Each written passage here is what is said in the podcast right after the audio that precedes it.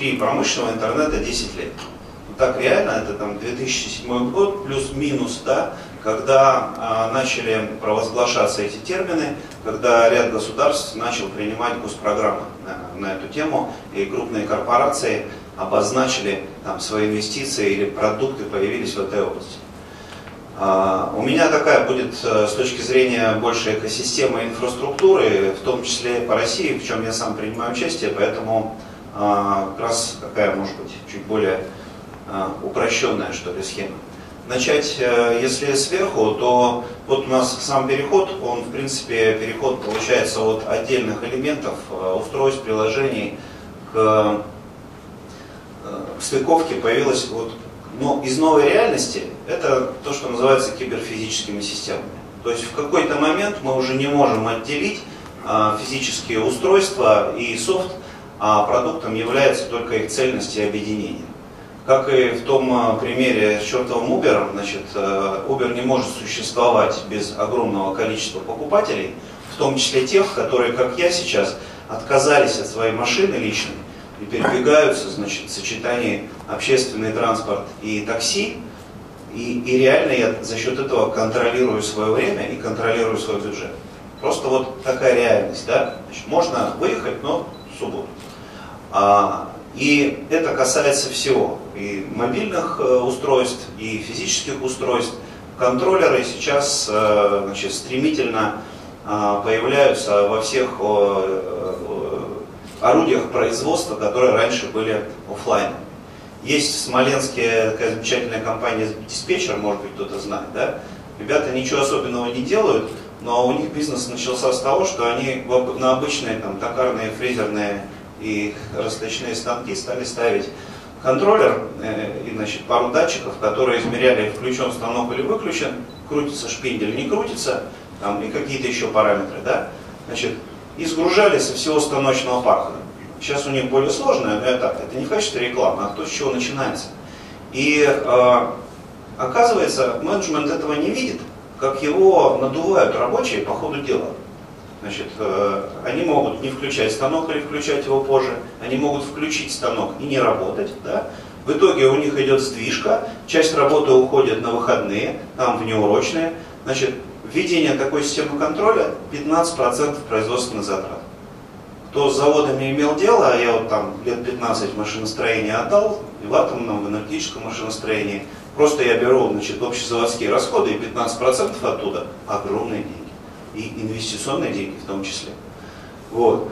И эти резервы там заложены. Значит, э, конечно, сейчас царем горы стали держатели платформ. В России в этом смысле огромная проблема. У нас нет своих платформ, они немножко есть. И сегодня у вас там, типа будет рассказывать про платформы, один из таких российских примеров да, а, платформенных решений. Это отдельная история по классификации платформ, потому что они, конечно, нет там совсем про все универсальных. Но в целом, вообще говоря, у нас задница. И а, вот как с роботами очень все плохо, так и с платформами.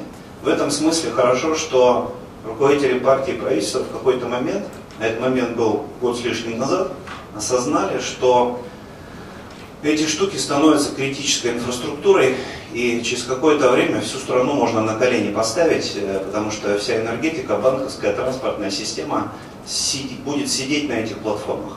Держатели платформ там. Все хорошо, пока все хорошо. Да?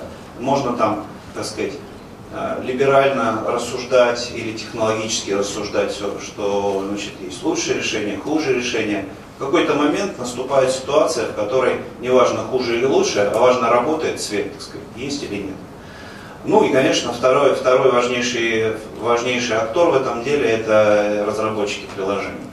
То есть фактически платформы не будут существовать без приложений, вместе они образуют экосистему. То, что интернет вещей стал технологией вот на кривой Гартнера вверху, а, вверху это не значит, что класс, да, это значит, что она просто подтвердила как группа технологий свою коммерческую и технологическую эффективность. То есть еще бизнес не пошел на самом деле. То есть а, объем рынка интернета вещей, если вы посмотрите аналитику, он весь в будущем. Да? Там какие-то там триллионы, миллиарды долларов, но в основном в будущем. Сегодня контрактация небольшая. Но она уже доказала свое. Вот инвестиционные венчурные фонды сидят здесь, когда кривая растет. они туда инвестируют, там будет там, 10, 20, так сказать, коэффициент. А доходы все здесь в нижней части кривой Гарднера. А, я не буду здесь пересекаться, я видел, что в раздачных материалах есть э, слайды приведены. Тут э, какое-то количество конкретных компаний, разбитых по там платформ у меня будет, я их буду пропускать, просто поговорить, может быть, побольше. Вот. На многосторонний рынок мы коснулись. Теперь что в мире происходит?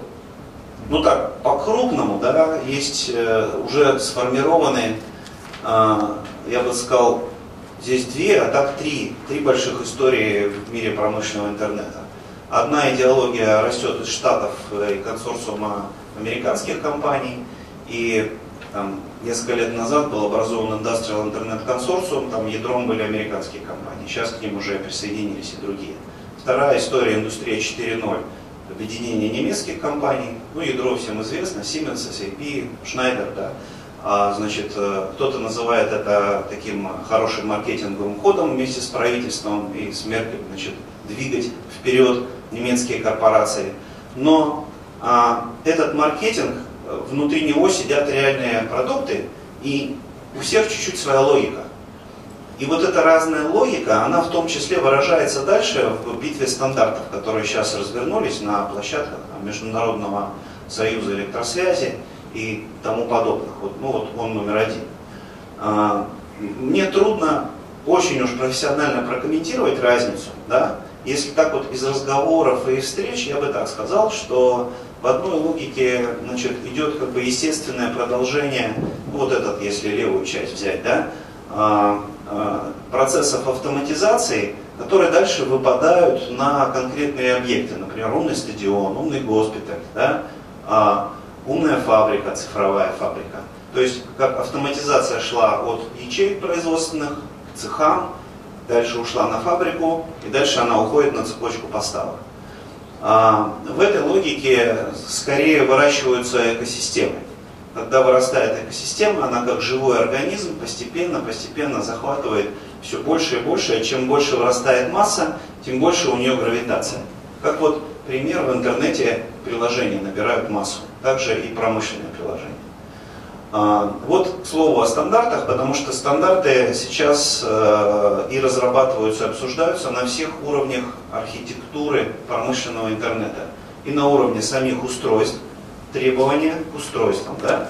на уровне сетей, протоколов передачи данных, а, на уровне сервисов, приложений, там, чтобы они все стыковались и так далее, и на уровне а, самих платформ. И при этом все это пронизывает тема с кибербезопасностью.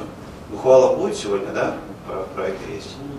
Ну, ну, Касперский вам расскажет, да, очень хорошо. Это реально уже, так сказать, и преступность сюда пошла, засаживают вирусы прямо в промышленные контроллеры по всему миру. Вот. Ну и, соответственно, продукты появились, и российские в том числе. Это Михаил коснулся, я не буду перечислять, э, э, только лишь обращу ваше внимание, что, конечно, основные, основной бизнес, э, основные деньги сейчас в B2B, туда все переходит, да, то есть тренировка началась на B2C, мобильные телефоны, гаджеты, там, шмаджеты и так далее, все уходит в B2B, в крупные решения. А для России все на самом деле уходит в госэкономику, как ни странно, да, то есть у нас половина экономики в госсекторе, государства, госкорпорации, корпорации с госучастием. И их закупочная политика и их инвестиционная политика во многом будет определять ну, объем рынка умных систем э, в России. Ну, Китай то же самое. В принципе, Китай через госучастие пошел, чуть позже расскажу. Вот э, в среднем с 2007 года практически во всех э, крупных и развитых странах приняты госпрограммы по поддержке и специальному развитию технологий, э, IoT-технологий. И здесь мы можем видеть, что все галки только у Китая. Значит, он в этом смысле наиболее комплексно подошел. Там сейчас под три десятка госпрограмм во всех секторах экономики и э, целый ряд крупных промышленных зон и технопарков, целиком посвященных выращиванию китайских компаний в области Industrial IoT. И ну, одна из крупнейших, например, рекомендую, так сказать, кто будет там в районе Шанхая, съездить, рядом есть провинция Уси и город Уси. И в городе Уси есть город Уси новый район, называют. То есть они пристроили к городу район на полмиллиона человек. Это работники нового технопарка. Ему вот 10 лет нет. И там исключительно компании, которые занимаются проминтернетом. Например, внутри него есть отдельный software park, в нем 40 тысяч программистов работают и обслуживают тех ребят, которые сидят внутри. Вот, э, ну, то есть масштабы большие, и, конечно, они вырастают на своем внутреннем рынке. То есть китайцы дают госзаказ, а, значит, с определенными требованиями по, локализации. Вначале, естественно, вендоры, да, больше, больше, больше китайских компаний, и они а, как бы откусывают вначале свой рынок, скоро мы их увидим здесь, как по автомобилю. А, и аналогичная история разбивкой по, а, ну, по отраслям. Да? Умный город в данном случае тоже как отрасль мы возьмем. Вот. И можно посмотреть, вот, например, Индия выбрала себе фокусы в области медицины и сельского хозяйства. Не значит, что другие не появятся, значит, просто здесь есть конкретные программы и инвестиции осуществляются. А, для России у нас территория большая, так сказать, беспорядку много, да, и в этом смысле всегда можно найти определенные области, где а, решения, интеллектуальные решения и сенсорные сети будут приносить наибольший эффект. В первую очередь, конечно, это а, а, там, где изношены основные фонды, они изношены много где, да, транспортная инфраструктура, ЖКХ, энергетика и так далее, вот, где надо осуществлять постоянный контроль и мониторинг, это э, те области, где, где как бы, социальная значимость присутствует. Ну, безопасность понятно. По безопасности многие, наверное, знают. Э, в конце 2014 года принята программа федеральная «Безопасный город». В 2015 году вот, э, и 2016 тренируются люди в пилотных городах, потихонечку там камеры расставляют, центры реагирования и так далее. Можно там по-разному к этому относиться, но хорошо то, что в целом ряде муниципалитетов в стране появляются люди, которые хоть как-то с этим знакомы внутри и умеют расторговывать, ТЗ делать, да, так сказать, принимать. То есть дальше следом за безопасностью можно уже насаживать на них истории, связанные с комфортом и с коммерческими проектами. Умные там парковочки, то все.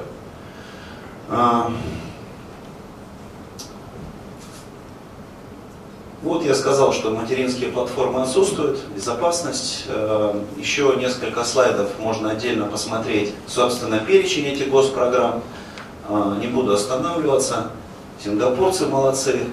Вот э, в конце того месяца был в Китае на большом кросс-форуме, посвященном интеллектуальным системам, и общался с моим коллегой Сингапурская ассоциация автоматизации, как раз она объединяет и робототехников, и промышленный интернет. Там 500 компаний, самой ассоциации 30 лет. И объем выручки этих компаний полтриллиона долларов. Это сингапурские компании. Город-государство с населением там 3 или 4 по миллиона человек. Да? Значит, э, Ли Кван Ю там из одной из своих последних решений а, Сингапур нарисовал вокруг себя круг диаметром 8 часов лету, Значит, и они сейчас в этом диаметре стараются находить и объекты для инвестиций, и для покупки, и значит, э, СП делать, чтобы закрепиться вот в таком вот круге. Потому что они понимают, что рост соседнего Китая, Кореи, да, не оставляет им шансов, какие бы они молодцы не были. Слишком неравнозначные а, веса. В этом смысле в России тоже неравнозначный вес, хотя бы даже демографический. Да? Вот. Это же там важный очень ресурс, но экономика тоже. У нас триллион выручки, ну, ВВП страны, а у Китая 11. А, программу пропущу, можно будет посмотреть. Здесь целый ряд табличек а, мы пособирали, причем уже они расширились, и год, год этим табличкам. Целый ряд есть компаний российских в разных областях. Там, может быть, нет таких платформенных мощных решений, но каждой области есть какие-то компании, которые уже инвестируют, которые создают продуктовые направления. Это и крупные компании, такие как Ростелеком, Мегафон, там, Ситроникс там, и так далее. Вот. И целый ряд компаний небольших, но, по крайней мере, есть э, на кого опереться, и вот эти вот точки роста, они присутствуют. Это очень хорошо. Прохожу дальше, чтобы не затягивать время. Здесь у нас вот получается такая ситуация, что, конечно, бал должны править российские заказчики решений, да, деньги там. И там большая часть этих денег в госсекторе. Но, к сожалению, сегодня они э, нет явно выраженного заказа. Вот э, тут проблема курицы и яйца, да, предложения уже какие-то есть, главным образом предложения от международных вендоров, какие-то точечные предложения есть от российских. Основная проблема для нас сегодня это распаковать государственный спрос. Э, чем, собственно, и занимается сейчас Национальная ассоциация промышленного интернета. Вот основная задача у нас это, так сказать, фокусировка э, в мозгах заказчиков да, э, на том, что, что их ждет. На том, что они все равно там, быстрее или медленнее будут вынуждены внедрять вот эти интеллектуальные системы. Сейчас можно сообща скажем так, и сэкономить, и быстрее определиться. Ну вот, как, в какой реальности сотовой связью мы живем, да? Сейчас здесь 4 сотовые сети одновременно построены на территории. То есть 4 раза проинвестировано в одну и ту же инфраструктуру. С точки зрения конкуренции неплохо. У нас лучше сотовой связью, чем в Европе, например, да? И тарифы, и покрытие. Но вообще-то 4 раза проинвестировали, вот как бы с богатством. Сто лет назад в Лондоне одном было 27 железнодорожных компаний по одной территории построенные, вне связи друг с другом, переходить нельзя. А французы, например, сделали централизованное планирование и куски отдали концессии. В итоге они, конечно, выиграли, потому что они потратили в совокупности гораздо меньше денег, получили вменяемую систему. Здесь предстоят гигантские инвестиции в следующие 10 лет. Да? И, а, конечно, имеет смысл какую-то общую построить карту. А для этого нужно договариваться. Договариваться между государством, правила устанавливают крупными игроками и средними и небольшими игроками. Это вот в том числе там, наша какая-то работа, миссия и так далее. А, сейчас вот уровень разговоров, а, все-таки сейчас это, наверное, мой последний, кто вообще что-то болтает, да? а дальше люди начнут говорить о конкретике. И в принципе, действительно, я наблюдаю эволюцию. За два года ушли разговоры в отраслевые приложения, то есть вот, например, нам, там, неделю назад энергетики провели большую конференцию на эту тему, да, перед этим нефтегаз, вот, разбираются уже детально, и в специальные профессиональные темы вопросов. То есть, конечно, мы погружаемся постепенно. А, и вот мое мнение следующее. Направление удара, первое, это сокращение потерь. Значит, то, что мы можем с вами обосновать и заказчик может обосновать, почему он тратит эти деньги, и подрядчик может ему посчитать, помочь. Мы топим лишнее, у нас на перегоне электричество теряется, у нас на больших дистанциях топливо сжигается, да? Значит, у нас воровство на всех этих этапах присутствует. И решение только одно. Безлюдные э, интеллектуальные системы, и, которые позволяют там, э, до 40%, например, в ЖКХ снижать потери по воде, по горячей воде, значит, по, э, по транспортным системам. Семь лет назад я, например, с партнером основал транспортную компанию, мы из крупных корпораций забирали транспортные парки. Вот э, за счет того, что до, до нас это были затратные статьи, а после этого мы там, старую технику выкидываем, берем новый в лизинг, все там ставим на контроль и так далее, значит, за счет совокупности воровства и бесхозяйственности 30-40% маржа появляется. Половину из нее можно отдать заказчику, у него дешевле, соответственно, затраты, да, половина это доход. Во всех отраслях так, и в транспортной по сей день тоже, потому что транспортный рынок огромный. После этого можно говорить о повышении эффективности, когда ты, по крайней мере, эти 30-40% выбрал, да, уже ты начинаешь бороться за 5-7. Вот. У нас первый этап еще не пройден. И потом, конечно, новые модели когда есть люди, большое количество, экосистема, которая а, способна рассуждать в этих терминах вообще. У нас вроде бы кажется много в этом зале, на самом деле должны быть миллионы людей, которые более-менее разбираются в этих технологиях. А, по дорожным картам останавливаться не буду. В стране сейчас есть одна большая дорожная карта, первая версия, это Минпромторг э, с администрации президента. Ее выпускает сейчас за год, она как-то сделана. Вторая запущена, Минэнерго запустил свою карту. И вот на днях началась работа над картой в сельском хозяйстве по промышленному интернету. Это означает, что там, можно включаться, у кого есть на эту тему решение и интерес войти, можете через меня, либо самостоятельно там, в рабочие группы свои, свои вещи вставлять. Дальше потом рабочие карты распадаются на проекты и работу со стандартами. Соответственно, можно все это будет входить. А, вот про энергетику тут нет Несколько слайдов я из их презентации взял, тоже не буду останавливаться, можно посмотреть. Но видите, люди начали заниматься, и у них сразу появляются вопросы. Кто собственник платформы? Кто оператор системы? Энергетика. На каком аппаратном обеспечении? Какие параметры контролируем, с какой периодичностью? Все, они уходят в практические вопросы, потому что им надо, сейчас они ТЗ запускают первый, второй квартал следующего года, не ТЗ, пардон, не ОКРов, да? После сдачи не ОКРов они начнут конкурсы разыгрывать разобравшись, так сказать, более-менее, что, что как делать.